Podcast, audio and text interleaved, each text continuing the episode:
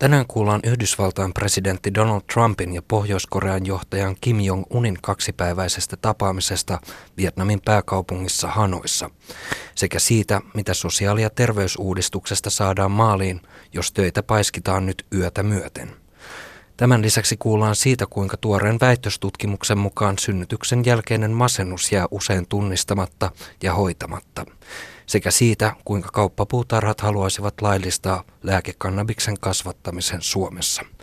Tämä on päivätunnissa. Minä olen Pauli Salonen. Hyvää iltaa.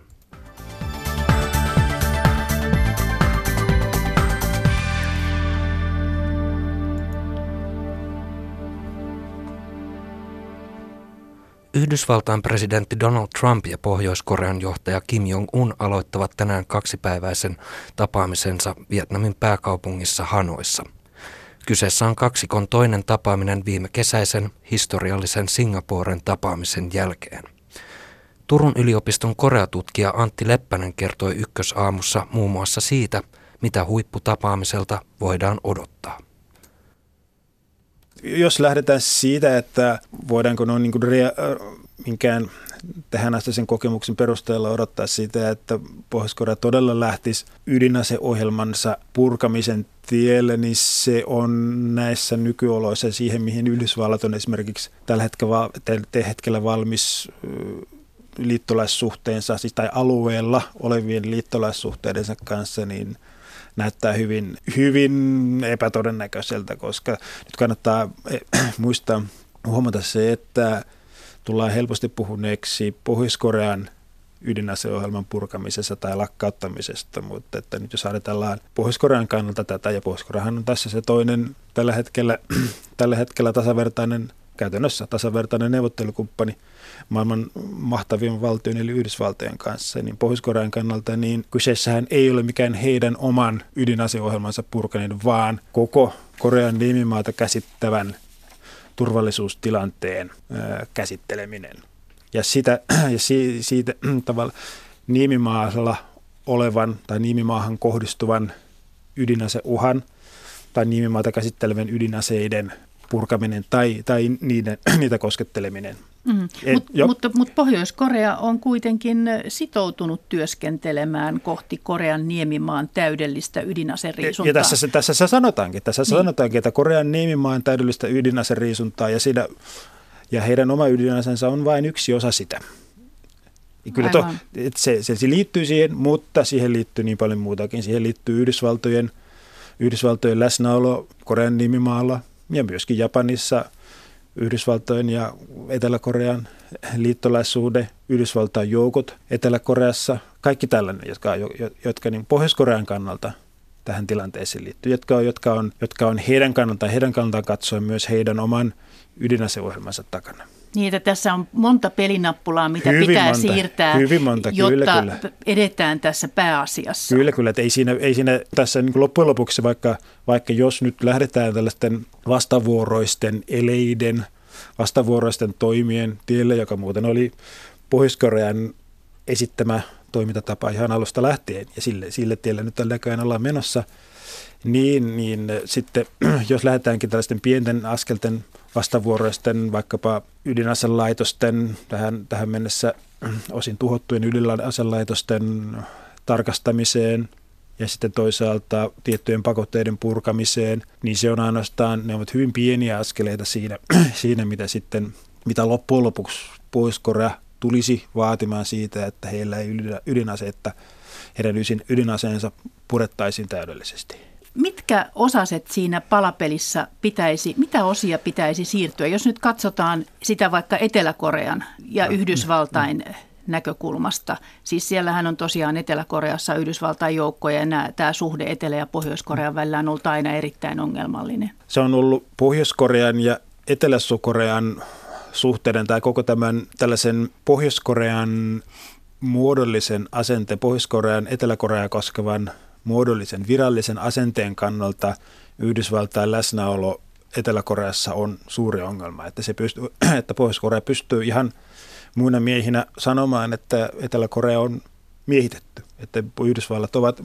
miehitysjoukkoja Etelä-Koreassa. Tulin huomanneeksi, kun nyt on tämän, tämän asian taas tullessa ajankohtaiseksi vähän vilkassuneet Pohjois-Korean viestimiä, niin, niin siellä, ihan, siellä lukee, että, että sanotaan ihan selvästi miehitys, puhutaan miehitysjoukoista. Eli Etelä-Korea ei, ei siinä mielessä ole, ole oikeasti, oikeasti itsenäinen itsenäinen valtio, vaan yhdysvaltalaisten imperialisten alaisuudessa. Ja, ja tosiasiallisestikin niin, niin Etelä-Korea, nyt sodan, aikainen, sodan aikaiset komento, mahdolliset sodan aikaiset komentosuhteet, niin niissä Etelä, Etelä-Korea ei ole siinä mielessä täysin suvereeni. Ja, Mut, mutta jos tätä kokonaisuutta sitten katsotaan, niin Etelä-Korean kannalta niin tilannehan on aika mahdoton, koska hehän eivät varmaan voi luopua siitä turvatekijästä, siis Yhdysvalloista siellä maaperällään, vai voivatko? Kyllähän voivat luopua siitä, jos, ja, ja, ja, mutta tällä hetkellä ainakaan Etelä-Koreassa niin, niin yleinen mielipidekään niin ei tätä, tästä luopumista, tästä luopumista niin, ei tue, vaikka ei ainoastaan on hyvin marginaalinen, marginaalinen poliittinen mielipide, joka, joka esimerkiksi vaatisi Yhdysvaltain täydellisen sotila- sotilaallisen läsnäolon, läsnäolon poistumista, mutta nyt tämänhetkisenä tekijänä on sitten Yhdysvaltain nykyinen johto, jolta on mun nähdäkseni on, on ollut melko, no voisi sanoa melkein holtittomia lausuntoja siitä, siitä että miten millä tavalla, ja ylipäätänsä nyt, mitä nyt olen ymmärtänyt Trumpin suhtautumisesta liittolaisiin ylipäänsä, niin, niin se ei ole ollut mitenkään huolehtivaista tai... Äh, kovin luotettavalla kovin, pohjalla. Kovin luotettavalla, siinä mielessä, siinä mielessä että, että, ties, että kyllä, kyllä esimerkiksi Etelä-Koreassa tämän, tämän liittolaissuhdetta yleensä varjellut äh, konservatiivinen mielipide, konservatiivinen lehdistö ja nykyinen, nykyinen oppositiopuolue oppositiopuolelle niin on ollut hyvin kriittisiä Trumpia, Trumpin suhteen ja, ja esittänyt huolta siitä, että jos, jos hän vaikka saakin päähänsä, että joukot vedetään pois. No, Trump, pö- jo. Niin, pönkittääkö tämä sitten sitä, että tavoitetta, että Etelä- ja Pohjois-Korea tulisivat entistä paremmin toimeen keskenään, koska nythän on tapahtunut viime aikoina kaiken näköistä. Siis tässä, kun Trumpkin on ollut tässä mukana, niin, niin siellähän on tehty urheiluyhteistyötä ja on käyty tapaamassa puolin ja toisin no, kuitenkin. No, siinä, mielessä, siinä, mielessä, siinä mielessä kyllä, että, että nyt tilanne näyttää menemään, että oikeastaan on ollut, ollut mennyt mennyt oikeastaan siihen suuntaan, että vaikka, vaikka tämä nykyinen runsaan vuoden kestänyt liennytyskausi alkoi Koreoiden keskisellä kanssakäymisellä, että hän ensimmäinen Kim Jong-unin ensimmäinen huipputapaaminen, huipputapaaminen hän oli Etelä-Korean presidentin kanssa. Mutta sitten, sitten kun, kun asia on siirtynyt näihin – niin sanotusti suurempiin eli ydinasekysymyksiin, niin pääasialliseksi keskustelukumppaniksi on tullut Yhdysvallat. Ja Etelä-Korean siinä hieman kuin lehdellä, lehdellä soittelemassa ja, ja Etelä-Korean osaksi tällä hetkellä niin näyttäisi olevan jäämässä tällaisen konkreettisen toimien mahdollisesti, mahdollisesti sitten, sitten niin kuin kupeen kaivaminen, eli tällaisten yhteis, yhteishankkeiden, yhteishankkeiden rahoittaminen, joiden esteenä tällä hetkellä tosin on, on ne pakotteetkin, mutta että, että se on se, johon Etelä-Koreassakin on kiinnitetty huomiota, että nyt jos tämä nykyisen nämä neuvottelut saadaan nyt tämä eteenpäin, niin sitten, sitten myöskin heidän Koreiden keskeiset yhteistyöhankkeet pääsevät eteenpäin. Turun yliopiston koreatutkija Antti Leppästä edellä haastatteli toimittaja Maria Alakokko. Tulee, ei tule, mitä sosiaali- ja terveysuudistuksesta saadaan maaliin, jos töitä paiskitaan nyt yötä myöten ja kuinka yksituumaisena hallitus pysyy. Vastauksia tähän antavat keskustan entinen perhe- ja peruspalveluministeri Juha Rehula, kokoomuksen Ben Tyskovits sekä sinisen tulevaisuuden ryhmäpuheenjohtaja Simon Elo. Toimittajana Maria Alakokko. Sosiaali- ja terveysvaliokunta on jo työn touhussa ja sillä on nyt hallituksen tuore ratkaisuehdotus, miten suurin ongelmakysymys valinnanvapaus saadaan perustuslain mukaiseksi. Ja Simon Elo, sinulla on tieto siitä, miten valinnanvapausongelma ratkaistaan. Väännä rautalangasta, miten se tehdään.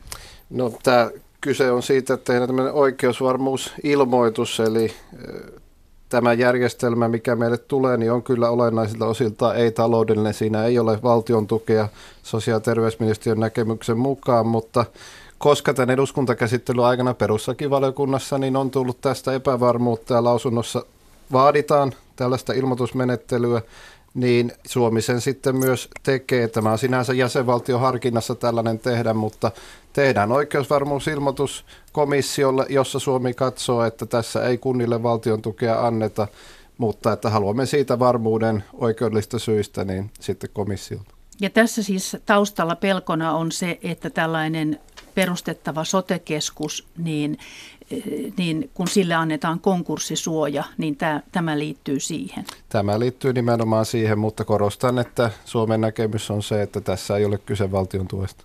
Ja sitten pitää muistaa se, että tämä on valinnanvapauslaki sinänsä kokonaisuus, on iso kokonaisuus, jonka yksi yksittäinen asia tämä on. Ei vähäinen, ei merkityksetön, mutta toisinpäin valinnanvapauslainsäädännön perustuslainmukaisuus ja sille on nyt sitten vastine, vastine olemassa, jota sitten valiokunta parasta aikaa on työstämään alkanut, niin siinä kohtaa ollaan nyt tänä aamuna. Ben Zyskowicz. Joo, mä haluaisin korostaa sitä, että tässä loppuvaiheessa virkamiehet ja valtioneuvoston jäsenet ja nyt tietysti sosiaali- ja terveysvaliokunta tekee valtavasti töitä, jotta tämä ehdittäisiin säätämään.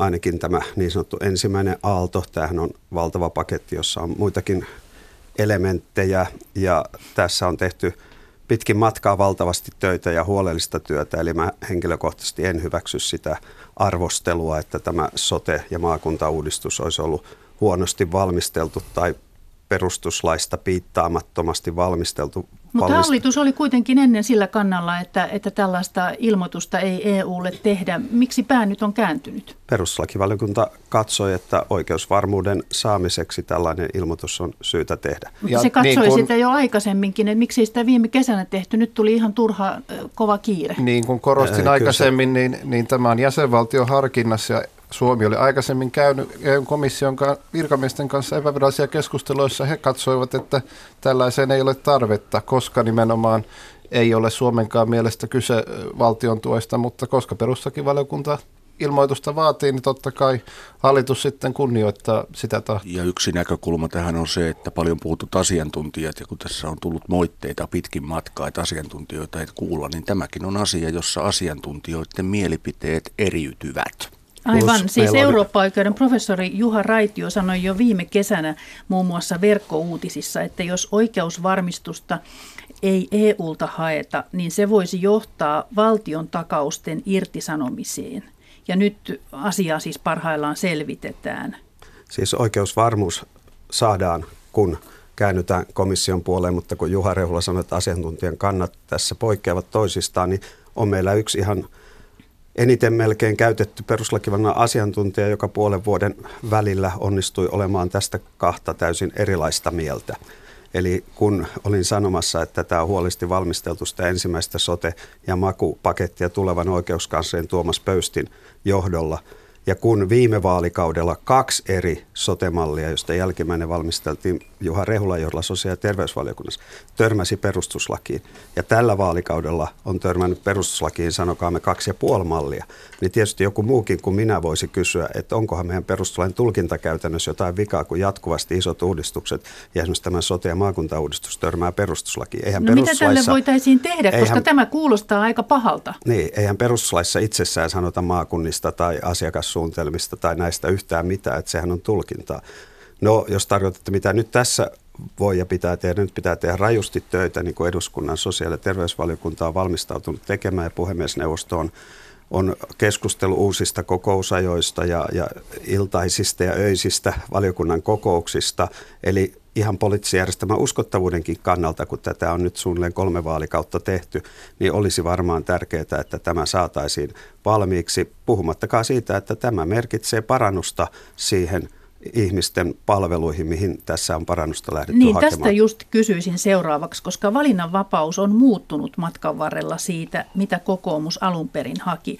Mitä valinnanvapaus nyt tarkoittaa kansalaisten kannalta? Ihan no, lyhyesti Ben En ihan tiedä, mitä tarkoitatte sillä, että se on muuttunut matkan varrella, mutta joka tapauksessa se tarkoittaa sitä, että perusterveydenhuollossa, ennen kaikkea perusterveydenhuollossa, sitten on joitakin sosiaalipalveluja erikseen asiakassetelin takana, mutta perusterveydenhuollossa niin ihminen voi valita, meneekö hän julkiseen sotekeskukseen, jota tänään kutsutaan terveyskeskuksiksi, vai meneekö hän yksityiseen sotekeskukseen, jota tänään kai kutsutaan lääkäriasemiksi, ja hän voi valita näiden välillä, ja hinta näissä on sama. Eli se asiakasmaksu on sama, nämä yksityiset palveluntuottajat ovat osa tätä maakunnan järjestämää terveyspalvelua. Ja tämä tuo ennen kaikkea niille ihmisille, joilla tänä päivänä ei ole varaa tai vakuutusta mennä yksityiselle, niin tuo sen mahdollisuuden pienituloisille lapsiperheille, eläkeläisille, Aivan, mutta nyt mahdollisuuden siihen. halutessaan Miten valita r- valtion rahat riittävät? Eli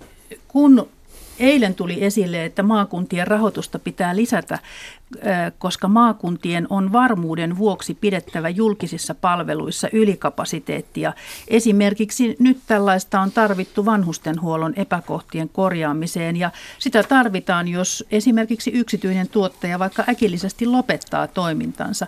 Niin miten meillä riittää rahaa valinnanvapauden toteuttamiseen? Juha Rehula. No ensinnäkin tuohon väittämään, että joudutaan pitämään kapasiteettia, niin kyllä julkinen valta jatkossakin vastaa, mutta mä oon itse opiskellut nyt tätä pilkkujen viilaamista, jota ei sano väheksyvässä tarkoituksessa ollenkaan, mutta perustuslakivaliokunnan lausunnossa esimerkiksi tähän tilanteeseen, että palvelutuottaja joko vetäytyy tai siellä tapahtuu siellä alueella jotakin muuta, niin perustuslakivaliokunnan lausussa, lausunnossa lukee omaa tuotantoa ja valmiutta. Ja se valmi, ja valmiutta on tässä kohtaa se olennainen, olennainen sana.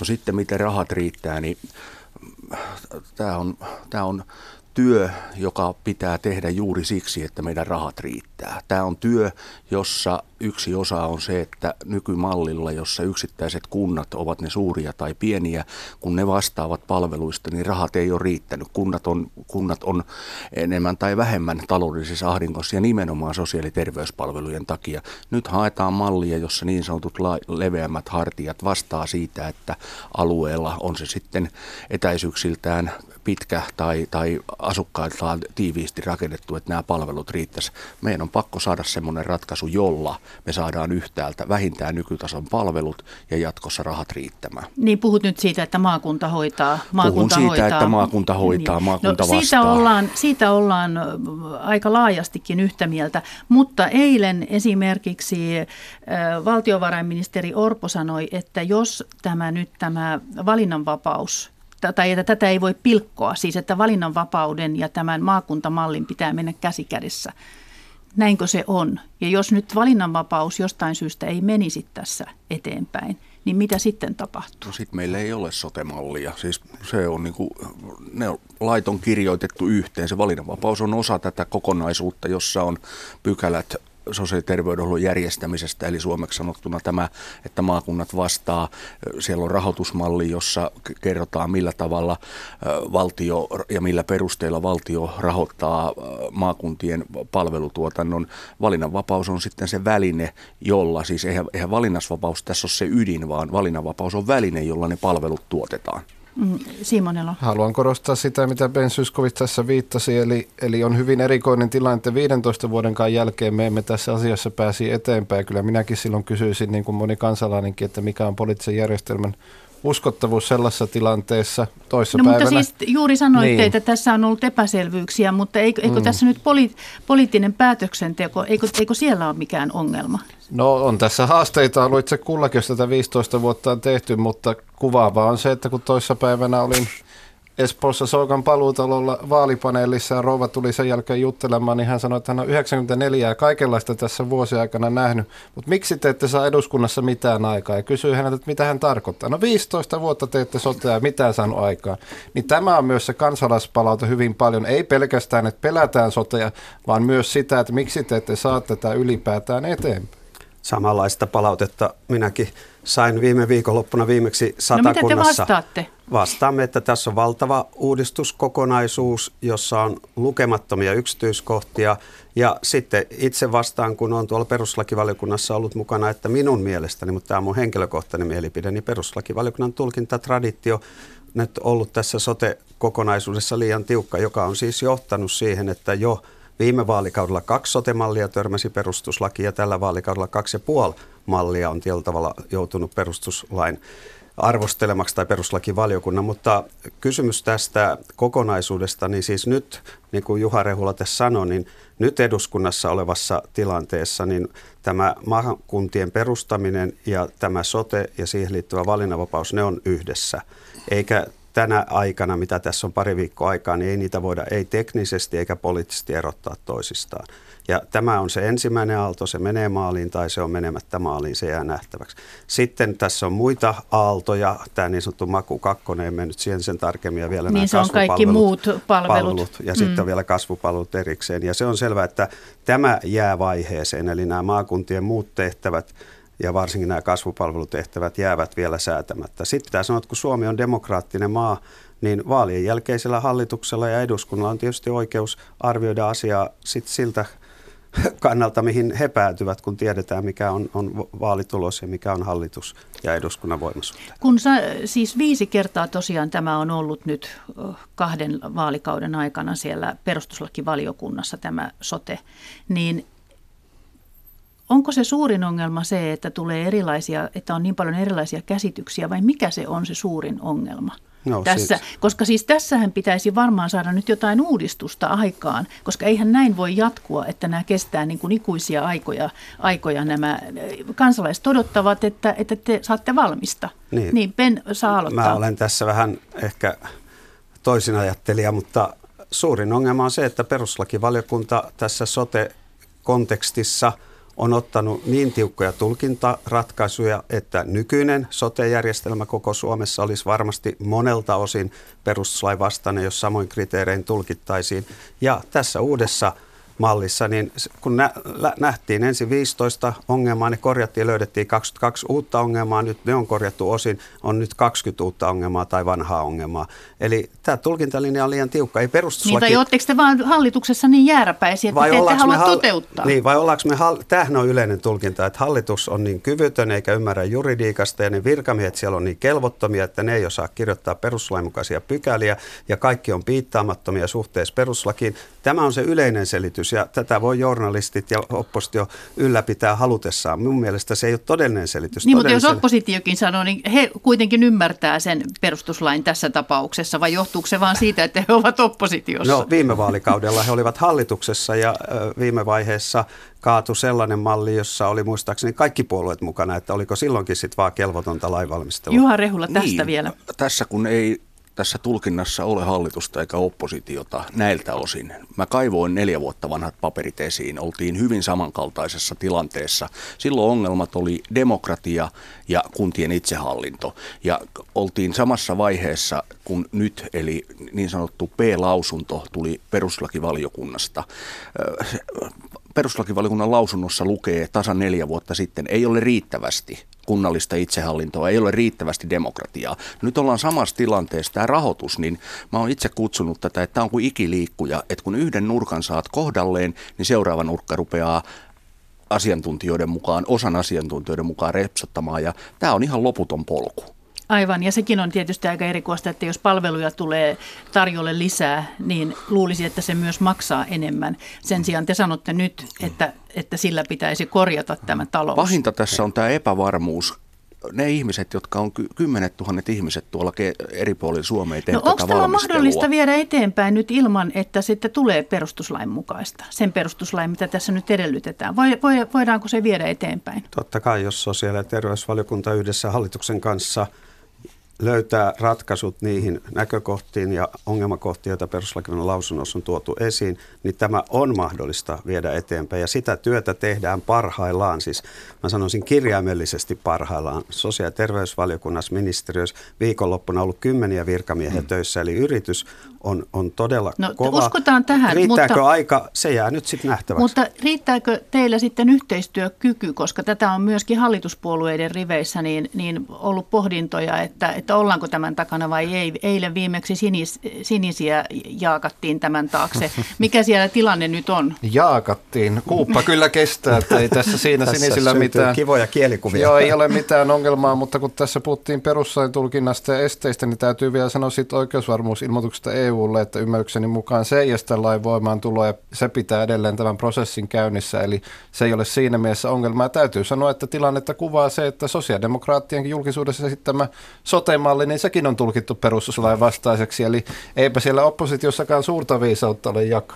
No jos nyt ajatellaan, että se sosiaali- ja terveysvaliokunta saisi tämän valmiiksi ajoissa ja tästä äänestetään, niin oletteko ihan varmoja, että se menee eduskunnassa läpi? Kyllä.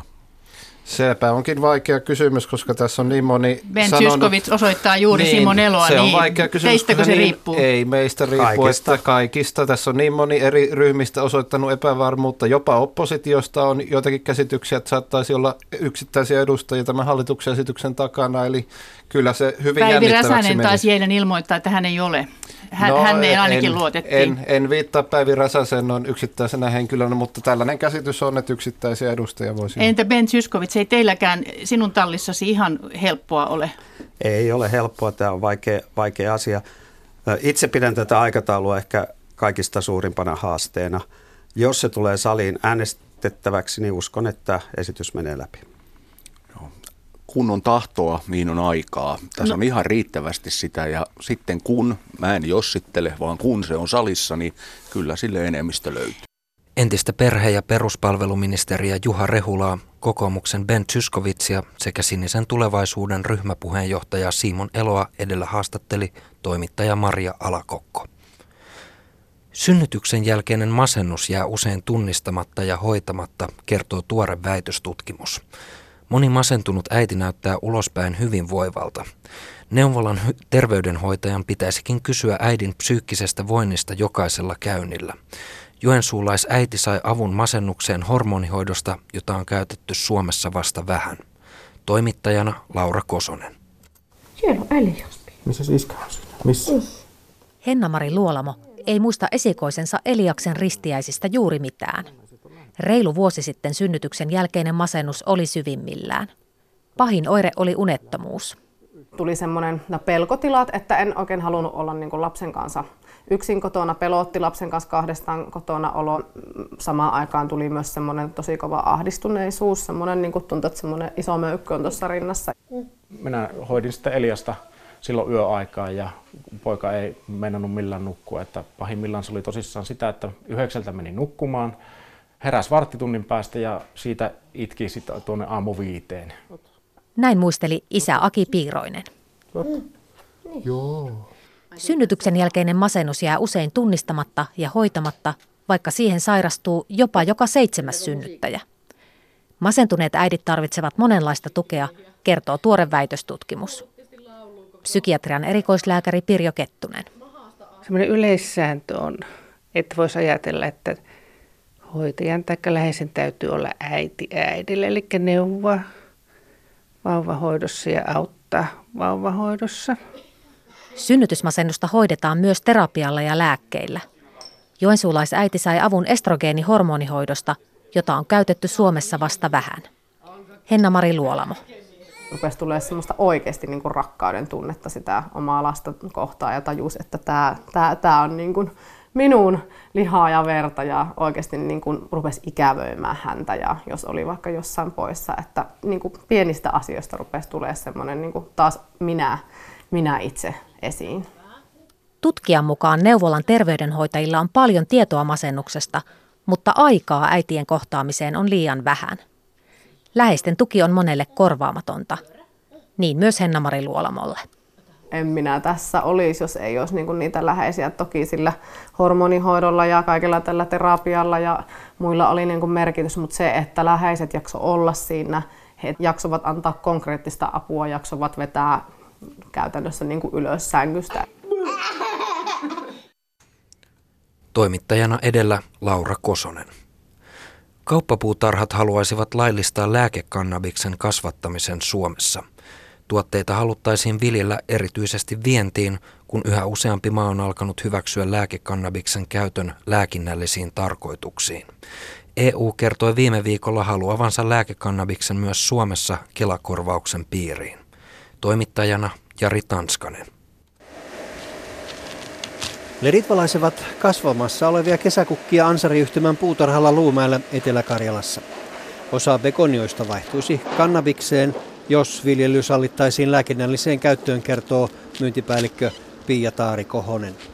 Varmaan kolme neljä kiertoa vuodessa ainakin sitten satoa valmistuisi periaatteessa ympäri vuoden. Suomalaisille kauppapuutarhoille kyse olisi hyvästä vientituotteesta, sillä Euroopan unionin alueella lääkekannabiksen kysyntä ylittää tällä hetkellä jo tarjonnan. Yhä useampi maa on alkanut hyväksyä kannabispohjaisten lääkkeiden käytön Euroopan parlamentin suositusten mukaisesti. Toiminnanjohtaja Jyrki Jalkanen Kauppapuutarhaliitosta. Puhutaan kymmenien miljardien eurojen arvoisista viljelyn arvosta maailmanlaajuisesti vuosittain ja toki kiinnostaa se selvittää se, että voisiko suomalainen, siitä tulla suomalainen vientituote. Suomessa kannabista käyttää lääketarkoitukseen parisataa ihmistä erityisluvalla muun muassa voimakkaiden kiputilojen hoitoon. Yhden potilaan kuukauden lääkkeet maksavat helposti lähes tuhat euroa. Lääkkeet tuodaan pääasiassa Kanadasta tai Tanskasta, jossa päättyvänä talvena on korjattu ensimmäinen lääkekannabissato. Jos Euroopan unionissa jossakin maassa viljelijät saavat valita itse viljelykasvinsa, niin me haluamme, että Suomessa voidaan myös, tämä valinnanvapaus on myös täällä yrittäjillä. Euroopan parlamentti haluaa kannabispohjaisia lääkkeitä korvattavaksi sairausvakuutusjärjestelmien kautta. Lääkinnällinen käyttö vaatii kuitenkin vielä paljon lisätutkimuksia. Kannabiksen kasvatuksen laillistamista ei vielä edes suunnitella Suomessa. Taitoa kasvattamiseen kyllä löytyisi, sanoo myyntipäällikkö Pia Taari Kohonen Ansari-yhtymästä. Eihän se käytännössä käsittääkseni poikkea mistään muista kasveista, koristekasveista, yksi kasvi muiden joukossa. Mutta suomalaista kasvinviljelyn älytekniikkaa, kuten LED-valoja ja kerroskasvihuoneita, hyödynnetään jo nyt lääkekannabiksen kasvatuksessa Euroopassa. Toimittajana edellä Jari Tanskanen.